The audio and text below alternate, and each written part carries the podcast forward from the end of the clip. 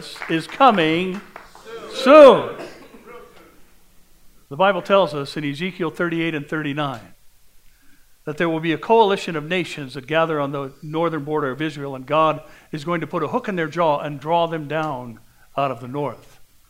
If we go back to the table of nations, we can understand the geographic regions that these nations that are represented there by the names in Genesis chapter 10 and where they are geographically located today.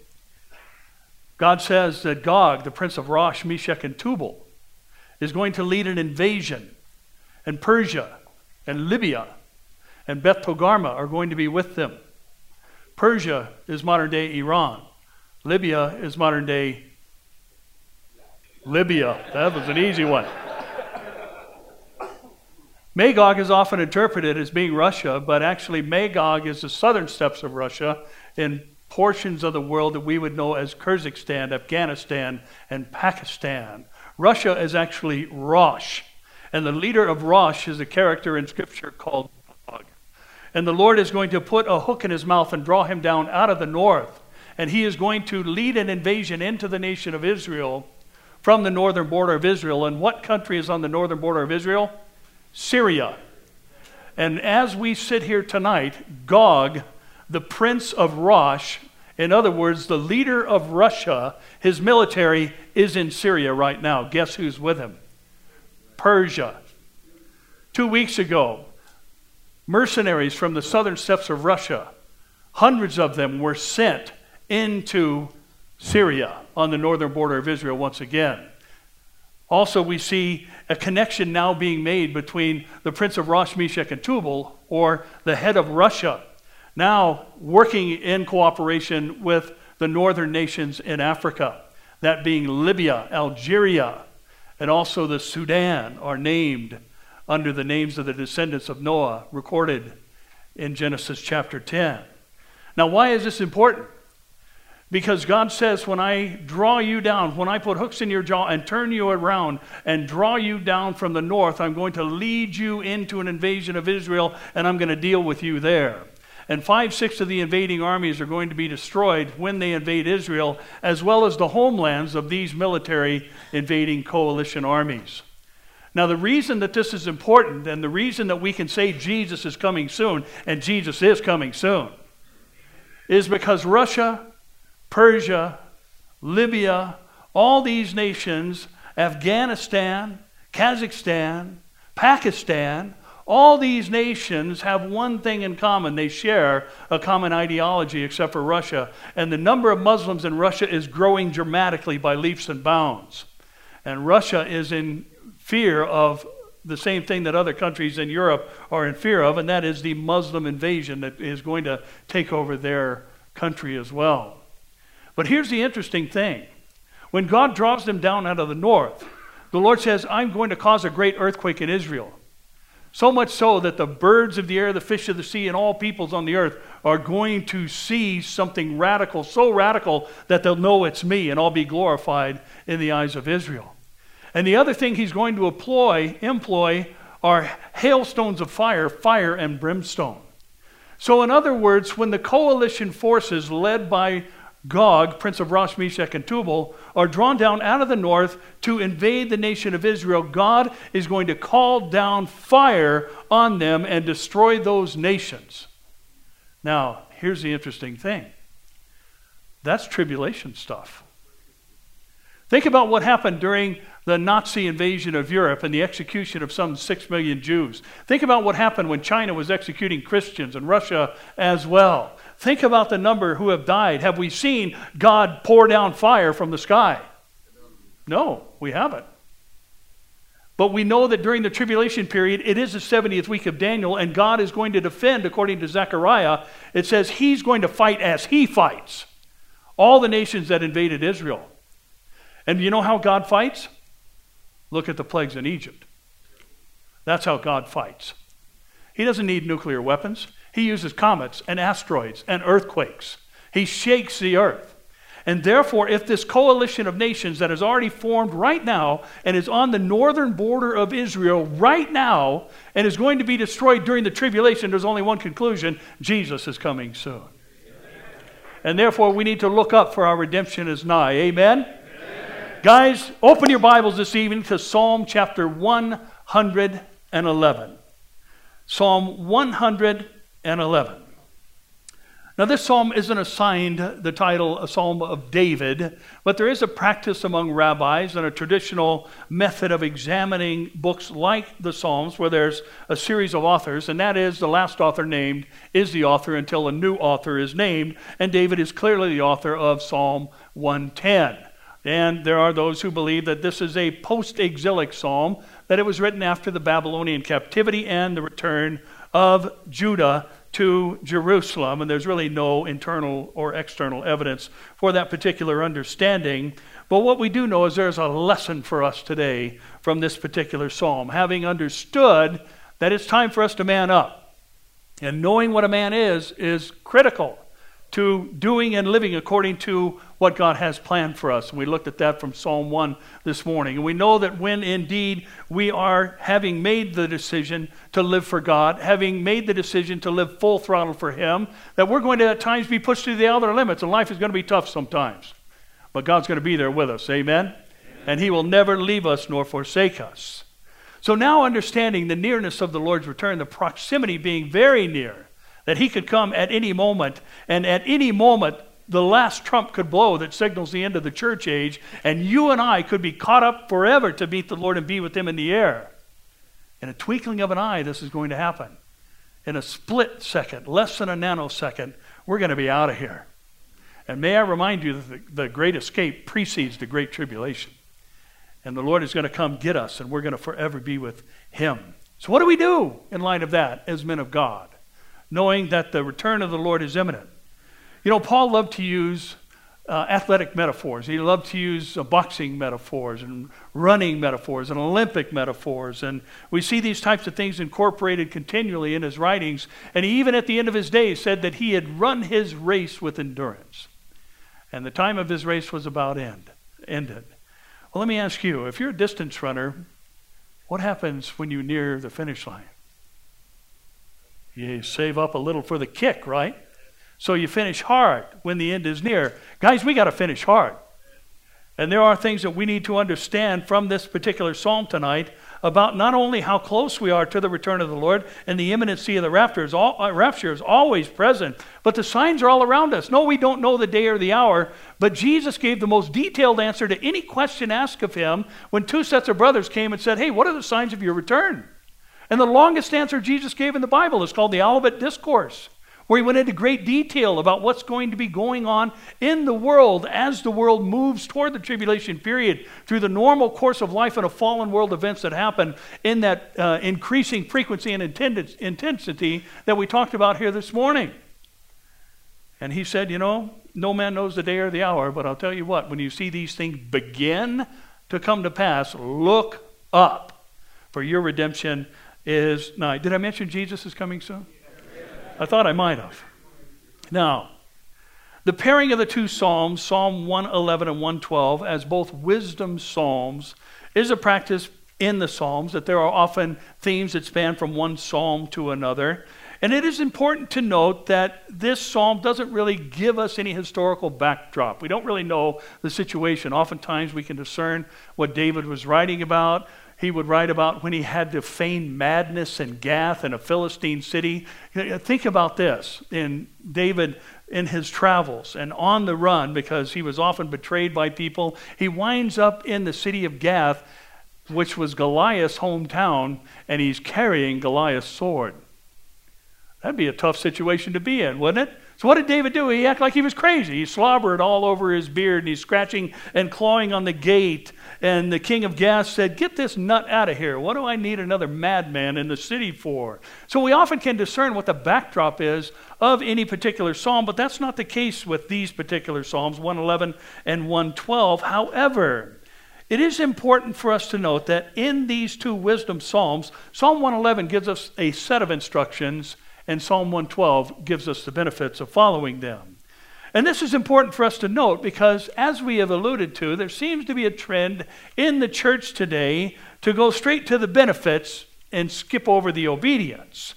And I have to say, I would rather experience the uh, benefits of obedience than just read about them.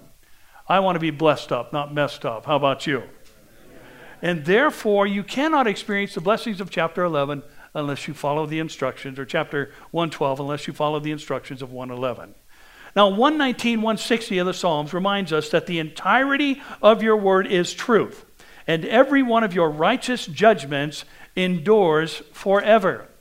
Now, I believe that it is possible that the Holy Spirit left off any inference to the historical backdrop of this psalm so that you and I, as later readers, would not be bound by a historical context, but we can understand that this is not restricted to what happened at that moment, and the application, therefore, would apply to you and I. And therefore, the instructions and coinciding benefits you and I are free to appropriate. Now, in other words, to use a modern analogy, what we're going to read tonight, you can take to the bank. You can believe that it applies to you, figuratively speaking. You can count on it, you can believe in it, you can act on it, and you can rest in it because the wisdom of this psalm is still true today. Now, our closing verse tonight of 111 is going to say that there is wisdom found in fearing the Lord.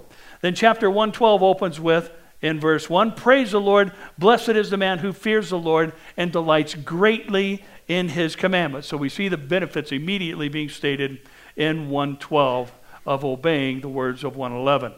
Now, both Psalms begin with the Hebrew phrase halal Yah, and Yah being the contracted form of Jehovah. And the words are a vow to praise Jehovah no matter what. Praise the Lord when things are good, and praise the Lord when they're not so good. Because listen, guys, we don't praise the Lord because our circumstances are good. We praise the Lord because He is good. And He is good when times are bad, He is good when times are tough. He is good our whole experience in the outer limits when our faith is being pushed to the brink. God is still good. And this being a wisdom psalm, which opens with a vow to praise the Lord, gives us that first lesson that it's wise to halal Yah no matter what's going on in your life. It is always wise to praise the Lord. Now, our title tonight is a bit of a clarion call in light of how we set our time together up from Ezekiel 38 and 39. And it's a call for us to remember that the wisdom of God's Word defines how we are to live our lives. And to some degree, it's going to reveal to all of us tonight, and here's the title of our session The Time Has Come. The time has come, is what we're going to look at here tonight. And our text is going to tell us that wisdom is birthed out of fearing the Lord. And accessing the blessings of fearing the Lord are predicated on doing the things that we read today and are read today, rather, in our previous Psalms. Not simply being aware of their presence in Scripture, but actually doing them. Let me give you an example of what I'm talking about. Proverbs 11:30 says, "The fruit of the righteous is a tree of life, and he who wins souls is wise." The awareness that souls are perishing is knowledge. Leading people to Jesus is wisdom. Because wisdom is applied knowledge. For what we know is irrelevant if we fail to act on it. It doesn't matter what you understand if you don't act upon the things that are written and the instructions that are given. And men, our time tonight has a high probability of being convicting. You okay with that? Well, it doesn't matter if you're okay with it or not, it's coming anyway. but here's why because you'll never be convinced of what you're not convicted by. And unless you are convicted and under the conviction of the Holy Spirit, you are never going to feel the urgency to bring about change in your life, or that it's time to change, or that improvements are in order. Now, let me level the playing field. Could we all do better at serving God? Okay, well, then this is true for all of us. This is not one of those messages where you know somebody who really needs to hear it. You're the one who really needs to hear it. I'm the one who really needs to hear it. Amen? So, what we're going to find out tonight is how we can up our game. And the time has become, or time has come rather, to do so because, to be honest, we're running out of it. The Lord could come at any moment. And since our psalm opens with a vow to praise the Lord, we're going to find three things that we too should vow or commit to, knowing that the time has come to do so and we're running out of it quickly. The first of our three vows is found in the first four verses. So read together with me, please, Psalm 111, verses 1 through 4. The opening words again, remember in Hebrew, is halal yah. Praise the Lord. I will praise the Lord half heartedly. No. I will praise the Lord how? With my whole heart. Where? In the assembly of the upright and in the congregation. The works of the Lord are great, studied by all who have pleasure in them. His work is honorable and glorious, and his righteousness endures forever. He has made his wonderful works to be remembered. The Lord is gracious and full of compassion. And God, again, we enlist your aid tonight via your Spirit. And once again, we ask that you would touch the ears of the hearer, that we might understand and know and embrace and do that which your Spirit is saying to the church tonight. We give you thanks in advance for your matchless word, the entirety of it being truth. In Jesus' name, amen. Now, the first thing to note is the first thing said I will praise the Lord with my what? Whole heart. Whole heart. In the assembly of the upright and in the congregation. Now, the word assembly means company, and upright means straight. And I thought this almost comical because if you read it directly from the Hebrew, it would say, I, would praise the, I will praise the Lord with my whole heart in the company of straight people. You can file that under the category of things that make you go, hmm. But however, what this means is that we vow to praise the Lord in the company of friends and the congregational gathering. It is why we come together. And you know, the time of worship we had and all the worship times, that, you know, I just wish Andy would get a little more excited about worship. But you know, our musical worship is not simply a buffer to give us time to get seated and our thoughts in order before the message. It's a time of preparation. Do you know, as we look at the Old Testament, God would send out the trumpeters and singers before the army of the Lord? And that would make ready the people of God. If you look at the dedication of the temple in Second Chronicles chapter 5, it tells us that when the trumpeters and the singers were in one accord, worshiping and praising God, that the glory of the Lord filled the temple with smoke, so much so that the people or the priests could not minister. And in Second Chronicles 6 1 says, Then Solomon spoke. I've always told worship teams, this is how we understand worship. You come out as a worship team and you prepare the people to receive the word so that their hearts are ready to understand the importance of praising God and knowing that His word is going to find a home in the heart that is ready and prepared through praise. We need to praise the Lord all the time. Amen? Even if life gets down to what we talked about earlier, even if the only thing we have to hang on to is that we're not going to hell, listen, I am excited about not going to hell. I think that's awesome. I, I love that part of my salvation. You guys know who David Hocking is? I know a lot of you guys uh, have heard him. David, a tremendous uh, teacher of the Word. First time we ever met him some years ago, we were speaking at the same event. And David, and if you know David, he's got this massive voice. He's a massive person. He's a big dude. But he's got this huge, deep voice that carries for miles whenever he speaks. And uh, so David comes up and uh, we introduced ourselves to one another. And he says, How you doing? And I said, Better than I deserve. And he said, Well, you deserve hell. right back at you, bro. but you know what? It, it really took me back for a moment because the thing that I began to understand is that in Jesus, no, I don't. Not anymore. Because I'm not getting snuck into heaven. I'm walking in covered in the blood of Jesus Christ. And heaven is my right. Heaven is my expectation now, not by works of righteousness which I have done, but I have received the gift of God, which is eternal life, which I received by grace through faith. And therefore, I'm excited about not going to hell, and I'm going to praise the Lord just for that. Because I know more than David Hocking knows that that is the place I deserve to go with all that has happened in my life in the past. But God isn't dealing with me according to my past. He's dealing with me according to the presence of Christ in me. And I have been crucified and I now live for him as Galatians 2:20 says. Now, Revelation 19, 4 to 5 says, The 24 elders and the four living creatures fell down and worshiped God who sat on the throne, saying, Amen, Alleluia. And then a voice came from the throne saying, Praise our God, all you servants, and those who fear him, both small and great. And praise in heaven is commanded that everyone is to praise God, the small and great of the earth, for God is worthy of praise. Now, we also need to note something rather interesting in our text, and that we find the last possessive pronoun that applies to the author and reader in, in the word I. Everything else that we find in this particular passage is going to be he and his, he and his, he and his, because this tells us the he and his that's in view is God. And he is the object of our praise. The word I appears one time. The word Lord appears five times. He appears six times. His appears nine times. This is about the greatness of God that is in view in front of us here this evening. And verse 2 says, The great works of the Lord are studied by all who have pleasure in them.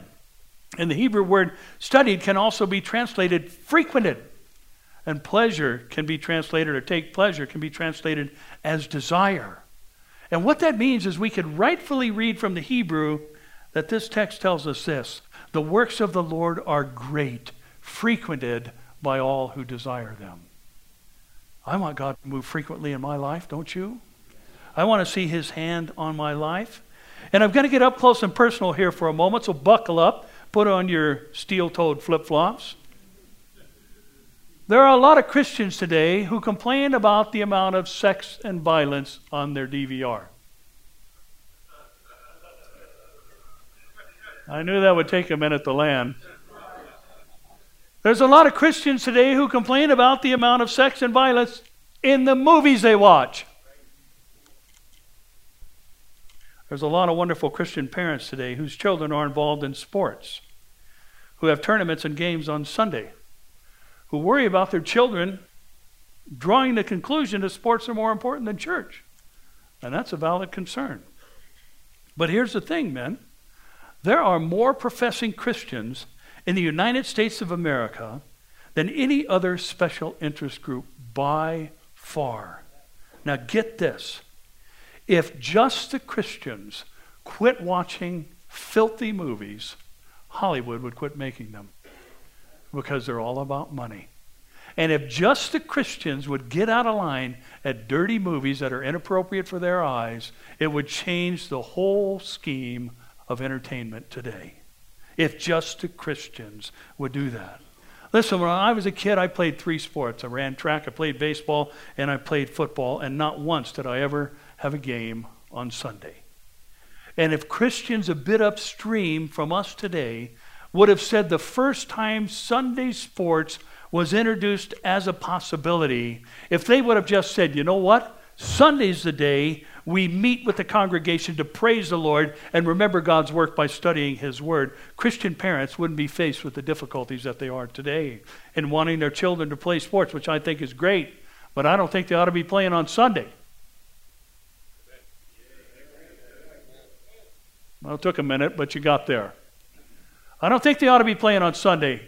We need to set aside a day to worship God. Amen? Amen? And listen, we need to understand the urgency in being more frequent at desiring honorable, glorious, righteous, and wonderful works that the Lord has done.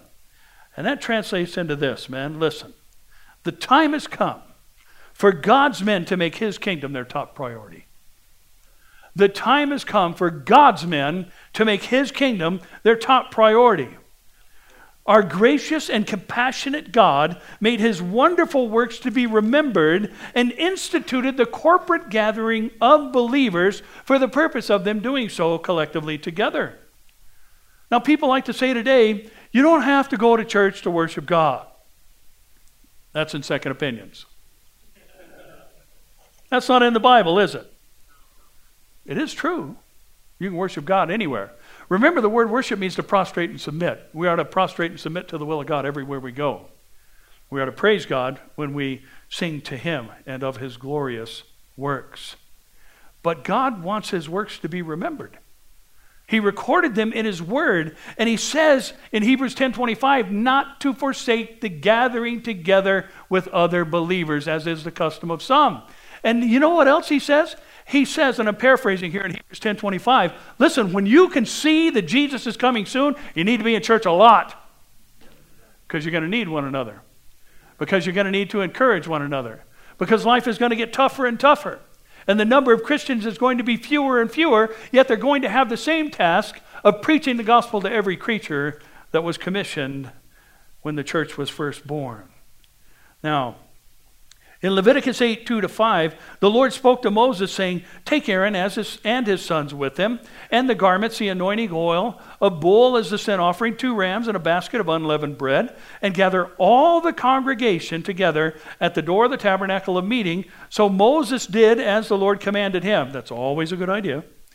And the congregation was gathered together at the door of the tabernacle of meeting, and Moses said to the congregation, This is what the Lord commanded us to do. God wants his people gathered together. He wants them gathered together for the purpose of reviewing the wonderful works that he has done together. He wants them to call the mind and declare in the midst of the congregation the praises of Almighty God. And for those who may be thinking Leviticus records the law of God and we're not under the law, does that mean that being in the age of grace, we don't need to know what God has commanded? Or that we don't need to remember the wonderful things that He has done? Are you thankful for your salvation today? Yes. Isn't it a tremendous thing to think that the God of heaven, the creator of all things, the giver of life, the one who has promised such a wonderful and glorious eternal inheritance, has offered to us forgiveness of all sin? Man, ah, that's good stuff. And God has given to his people the responsibility to be salt and light in the world, and that requires putting his kingdom first and leaving the rest up to him, which is exactly what Jesus said in Matthew 6:33, but seek first the kingdom of God and his righteousness, and all these things will be added unto you. Do you know how that verse is set up? Jesus said, "Don't worry about stuff. Don't worry about the stuff the Gentiles are always worked up about. What do we eat? What do we drink?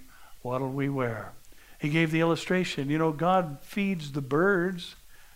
And of how much more value are you than that? Don't you think He's going to take care of your basic necessities? So you can spend your life seeking first the kingdom of God and His righteousness. And listen, I'm not trying to say pack your bags, we're going on a guilt trip to anybody here tonight. I'm just saying the time has come to right our thinking and to reprioritize our lives. Listen, God has saved me from horrendous sin. God restored my marriage when it was absolutely impossible for that to happen. After all that I did to my wife, she hated me with a passion. She never wanted to see me again. And then all of a sudden, one day, after months and months of trying to find her, trying to connect with her, calling her mom's house, trying to do anything to get a hold of her, to tell her I loved her and I wanted her back, and I'm sorry, I'll do anything to get you back. And she never took my call, and all of a sudden, I get a phone call and it's her. And she says, I went to church last night. My sister took me. And the pastor gave an invitation and I gave my life to Jesus. Listen. And he said I needed to tell somebody. So I thought I'd tell you. And divorce papers are still on the way. But God through a series of amazing events. She lost her job. The man she worked for started hitting on her. She refused his advances. He fired her.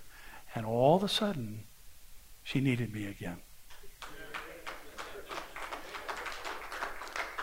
And I will tell you something I will never forget, ever forget as long as I live what it was like to see her and my now two year old little girl after eight months.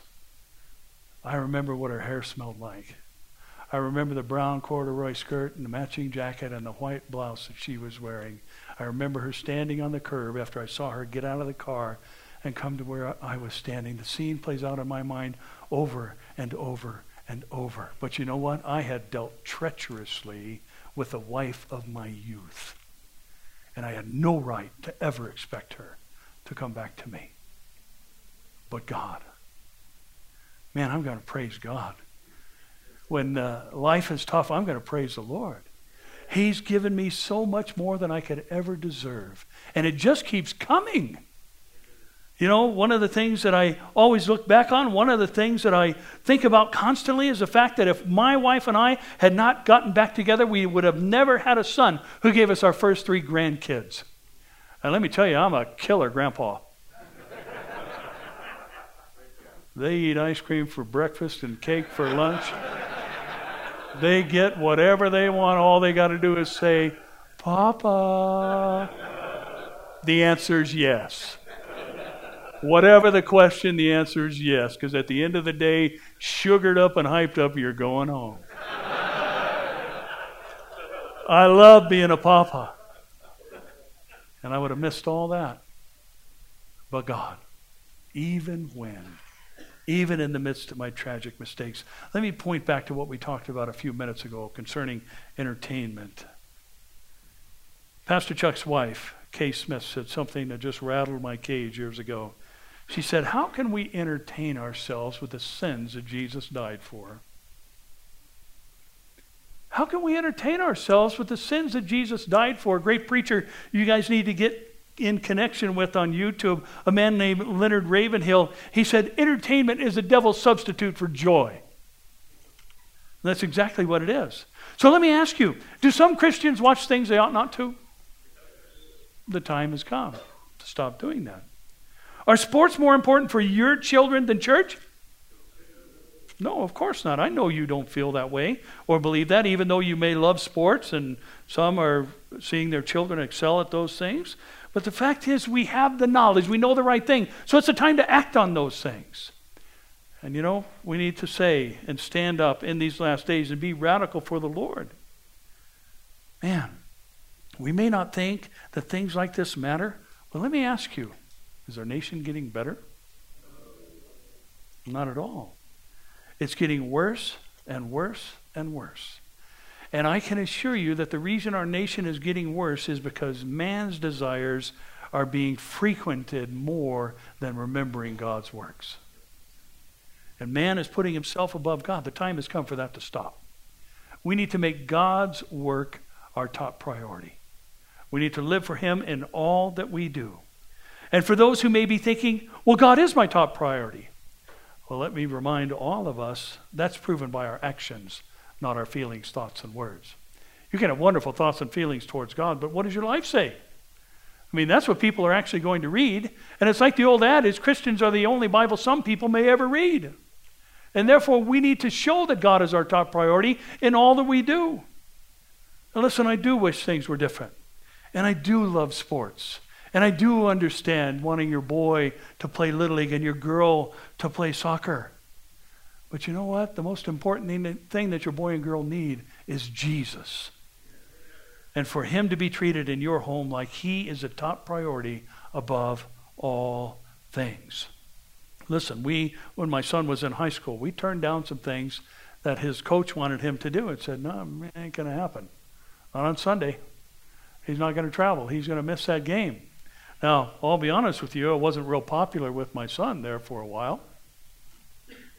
But I wasn't trying to be popular with my son. I was trying to be his dad and lead him in the right direction.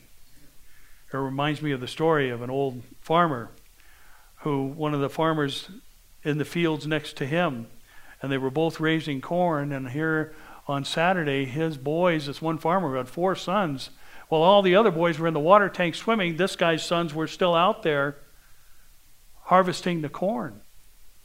And the farmer next to him had said, You know, the corn can wait till tomorrow. What are your boys out doing out there working so hard? And the farmer said, I'm not raising corn, I'm raising boys.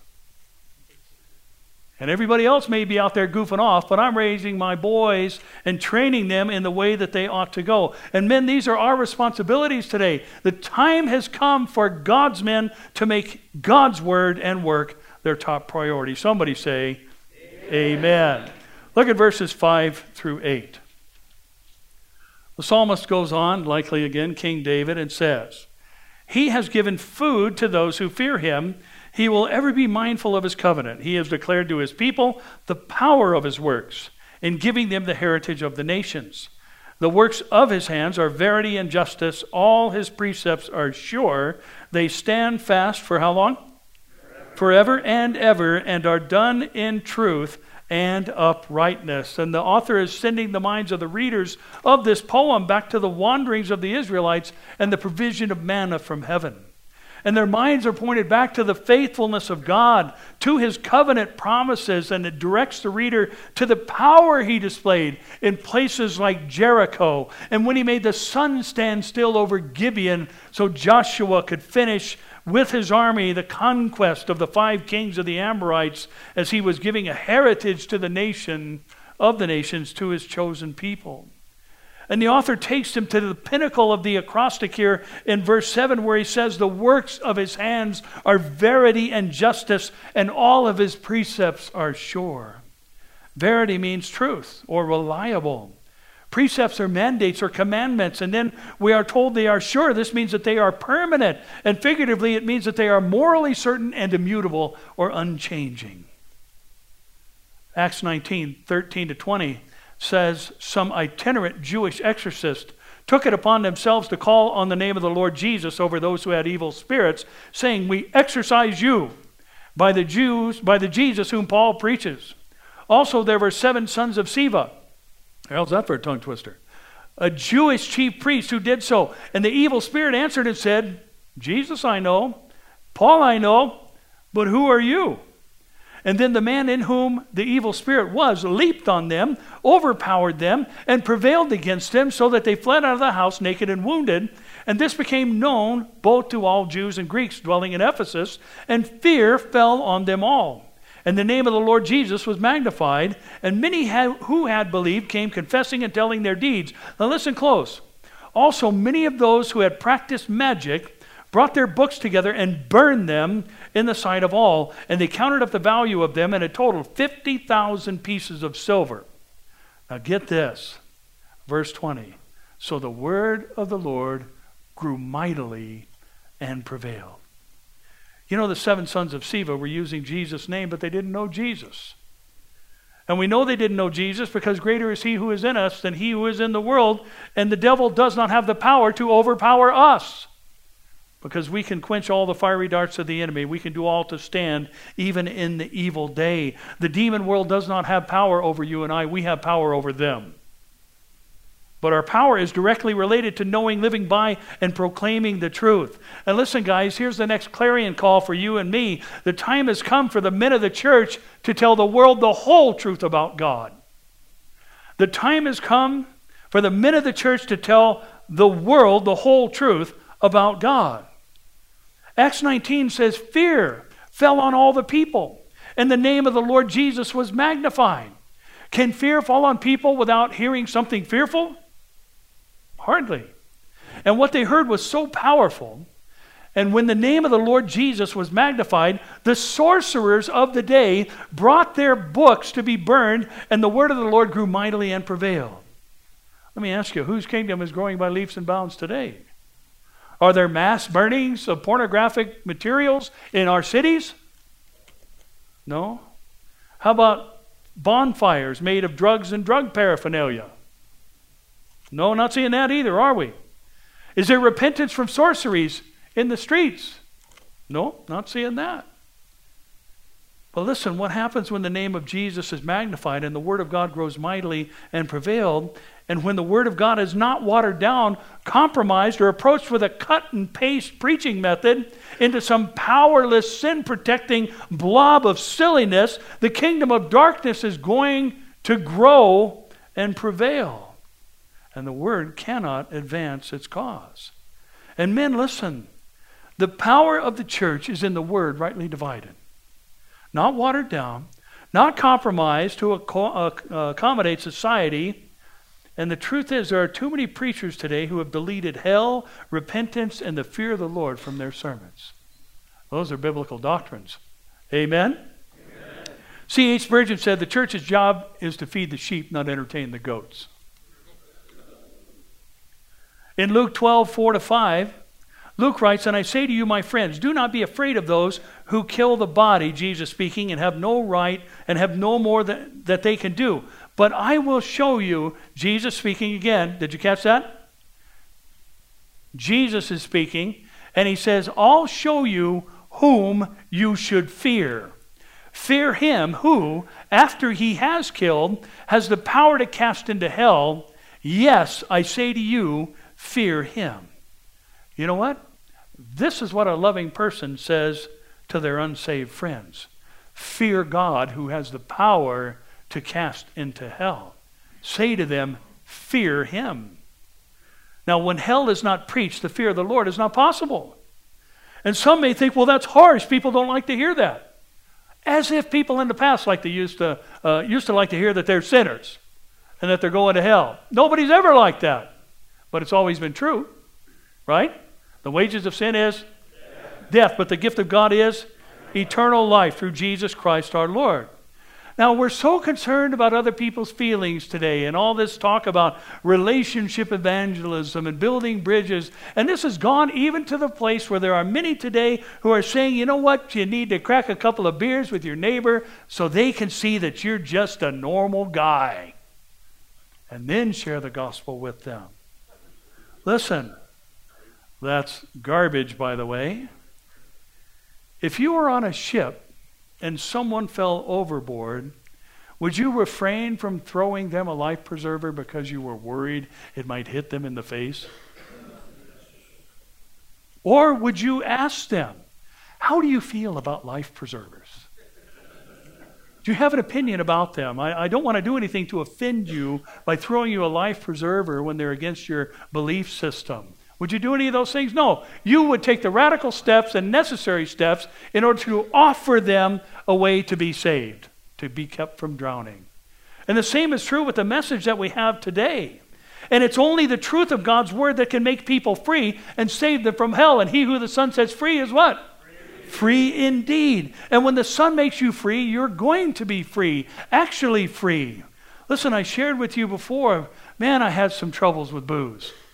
And when I gave my life back to the Lord, when I went over to Calvary Costa Mesa, and I was raised in a, a denomination that believed you could your, lose your salvation, and I thought if anybody lost it, it was me. Because I gave my life to Jesus when I was 12 years old after reading The Late Great Planet Earth. And I was on fire for Him up until I took my first drink at 16. And the next thing I knew, I was 25 and divorced, and my life was a shambles.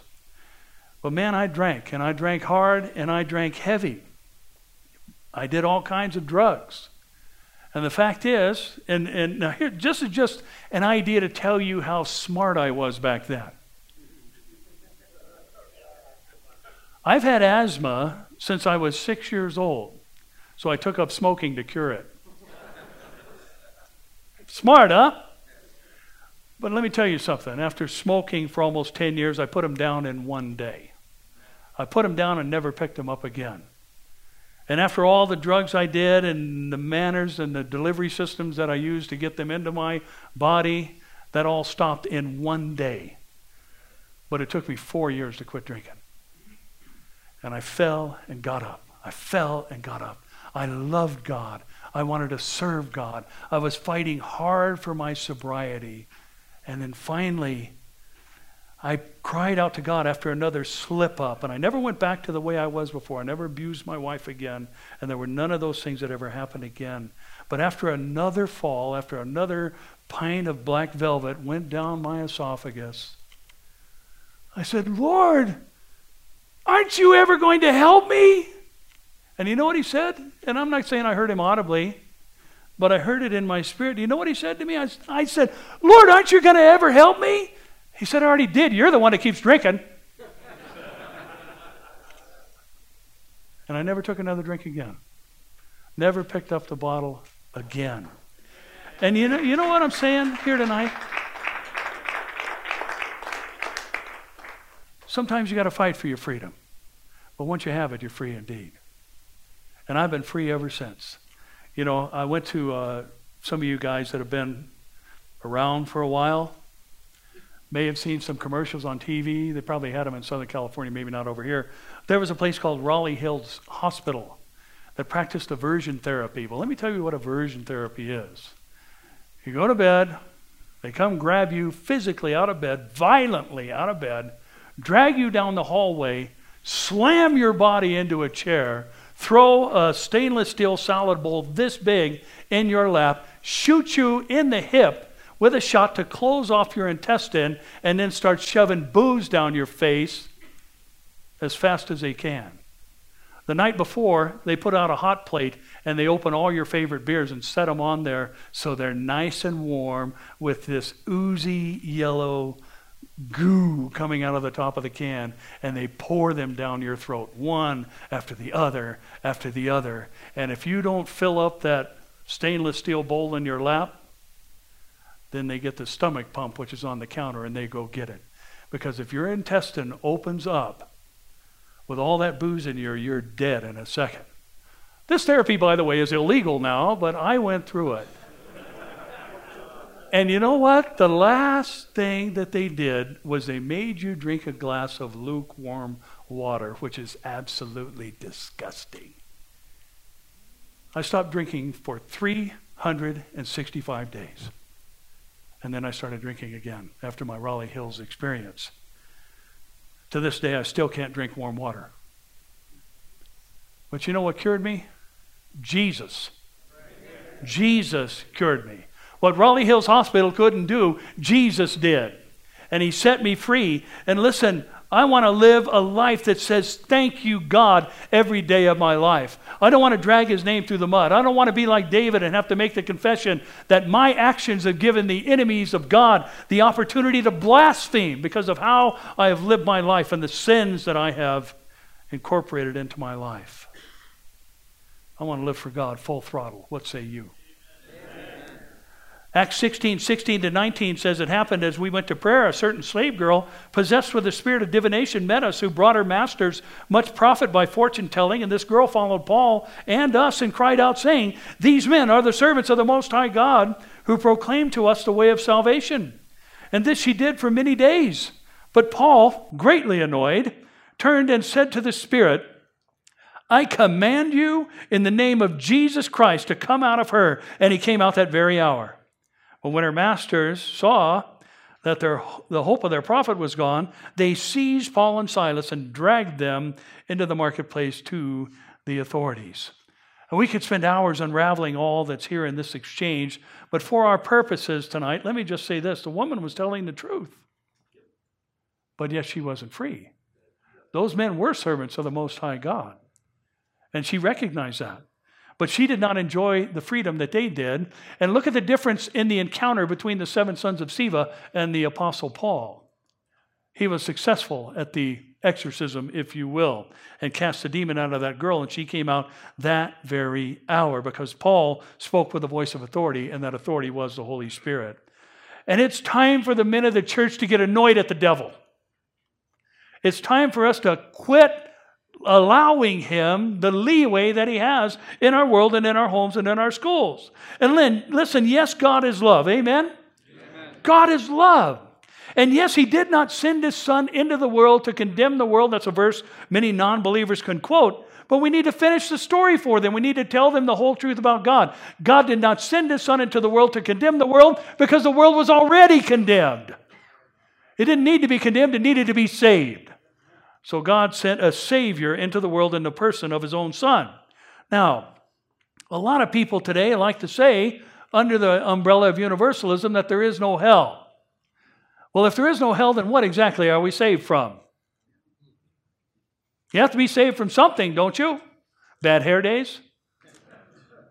What are we saved from? We are saved from a devil's hell. And I'm thankful for that, and you should be too. And the time has come for the church to tell the whole truth about God, including the fact that our God, according to Hebrews, is a consuming fire. He is radical, He is awesome in power, and He is to be feared in the sense that the Bible teaches it, meaning reverent awe of His majesty and His greatness. God is amazing, isn't He? Look at verses 9 and 10. He has sent redemption to his people. He has commanded his covenant forever. Holy and awesome is his name. The fear of the Lord is the beginning of wisdom. A good understanding have all those who do his commandments. His praise endures how long? Forever. Forever. Now, at least for the purposes of our time tonight and examining this beautiful poem, we might paraphrase this as saying, Wisdom is accessed by fearing the Lord. In James 3 13 to 17, James writes, Who is wise and understanding among you? Let him show by good conduct that his works are done in the meekness of wisdom. But if you have bitter envy and self seeking in your hearts, do not boast and lie against the truth. This wisdom does not descend from above, but is earthly, sensual, demonic. For where envy and self seeking exist, confusion and every evil thing are there. But the wisdom that is from above is first pure, then is peaceable, gentle willing to yield, full of mercy and good fruits, without partiality and without hypocrisy. You know, a lot of people like to say today, I don't go to church because there's too many hypocrites in the church. Can you think of a better place for a hypocrite? I'm glad they're in church, aren't you? As if there's none in the world. Now, why would one concern themselves with showing good conduct? The fear of the Lord. Envy and self seeking does not access for us the wisdom from above, for those things are evil, the Bible says. And is our world better described as envious and self seeking or filled with good conduct? Envious and self seeking. That's a better description of our world today, isn't it? So, what's the missing ingredient? The fear of the Lord. But applying the knowledge of God's will uh, God's word rather, will lead us to pure wisdom, which manifests itself in these kind of people peaceable people, gentle people, people who are willing to yield, people who are full of mercy because they've experienced it themselves. Good fruits are going to be part of their lives. They're not going to be a partial people, and they'll be people without hypocrisy. And the fear of the Lord bursts a good understanding in those who do God's commandments. But accessing pure wisdom from above is only possible because of verse 9. God sent his son to redeem his people. And his commanded covenant is forever because holy and awesome is his name. You know, there's a lot of people who say redemption or deliverance can be found through this religion or that particular school of thought. Nirvana can be reached, a higher state of consciousness achieved. Some say there are paths to enlightenment, spiritual healing through meditation and Eastern religions. And some today who claim to be a part of the church even say they're healers who've been anointed by God. But there's one thing in verse 9 that creates a distinction from all those things. It says, He, Jehovah, sent redemption to his people. The people didn't redeem themselves through higher states of consciousness. They didn't redeem themselves through arriving at nirvana. God actually did the redeeming work. Now, why is that significant? Because redemption represents the finished work of Christ on the cross. Unlike other belief system and practices, God sent a redeemer who actually did redeem us. God sent a healer who actually healed us. God sent a deliverer who actually delivered us. God sent a provider who actually provides for us. God sent a Savior who actually saves us. And listen, saints, here's the last of our conclusions for the day. The time has come for God's men to walk in the fullness of their calling. The time has come for God's men to walk in the fullness of their calling. Paul said this in Romans 6 16 to 23 Do you not know that to whom you present yourself slaves to obey, you are that one slaves whom you obey, whether of sin leading to death or of obedience leading to righteousness? But God be thanked that though you were slaves of sin, yet you obeyed from the heart that form of doctrine to which you were delivered. And having been set free from sin, you became slaves of righteousness. I speak in human terms because of the weakness of your flesh. In other words, Paul is saying, I'm using something that's cultural so you can understand the meaning. Slavery was common in that day. For just as you presented your members as slaves of uncleanness, in other words, you used to have a master named uncleanness and lawlessness leading to more lawlessness, so now present your members, your body parts, as slaves of righteousness for holiness. For when you were slaves of sin, you were free in regard to righteousness. What fruit did, did you have then in the things of which you are now ashamed? For the end of those things, unrighteousness that is, is death. But now, having been set free from sin and having become slaves of God, you have your fruit to holiness and the end, everlasting life. For the wages of sin is death, but the gift of God is eternal life in Christ Jesus our Lord. Now, guys, let's wrap it up with this. God said it's a sin to be drunk, so He gave you the power to be sober. God said it's a sin to commit adultery or fornicate, have sex outside of marriage. So he gave you the power to live sexually pure. God said, Sin shall not have dominion over you, so He gave you the spirit of self control. God said, Fiery darts are going to come at you, but you, by faith, can quench them all. God said, The Holy Spirit who is in you is greater than the spirit of darkness that is all around you. And God said, When enemies form weapons against you, they will not prosper. And when the tongues of people speak against you, you shall condemn them, since your righteousness is from the Lord. That's Isaiah 54 17. And listen, the time has come for God's men to walk in the fullness of what Christ died to make them. I don't want to be a wimpy Christian. Do you? I don't want to be somebody that's bullied around by someone of lesser power than me.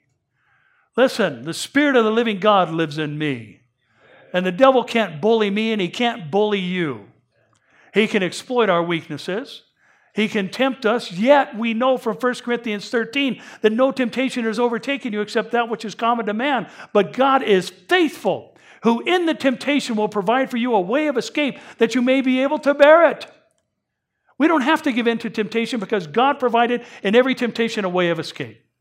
And sometimes that way of escape is just good old fashioned unction of the Holy Spirit and walking in self control. And listen, the time has come for the men of the church to rise up and rescue those who are drawn towards death and those stumbling to the slaughter. Two of my life verses are Proverbs 24 11 and 12. We've already been redeemed. We've already been commissioned. We've already been empowered to do so, and we know it, and the time has come for us to turn our knowledge into wisdom and do it. And to focus and make our life purpose the will and kingdom of God. Ephesians 6:13 says, "Therefore take up the whole armor of God that you may be able to withstand in the evil day and having done all to stand." Who's in? You in? You in? You ready to stand? You ready to stand for the word of the Lord even though it causes division?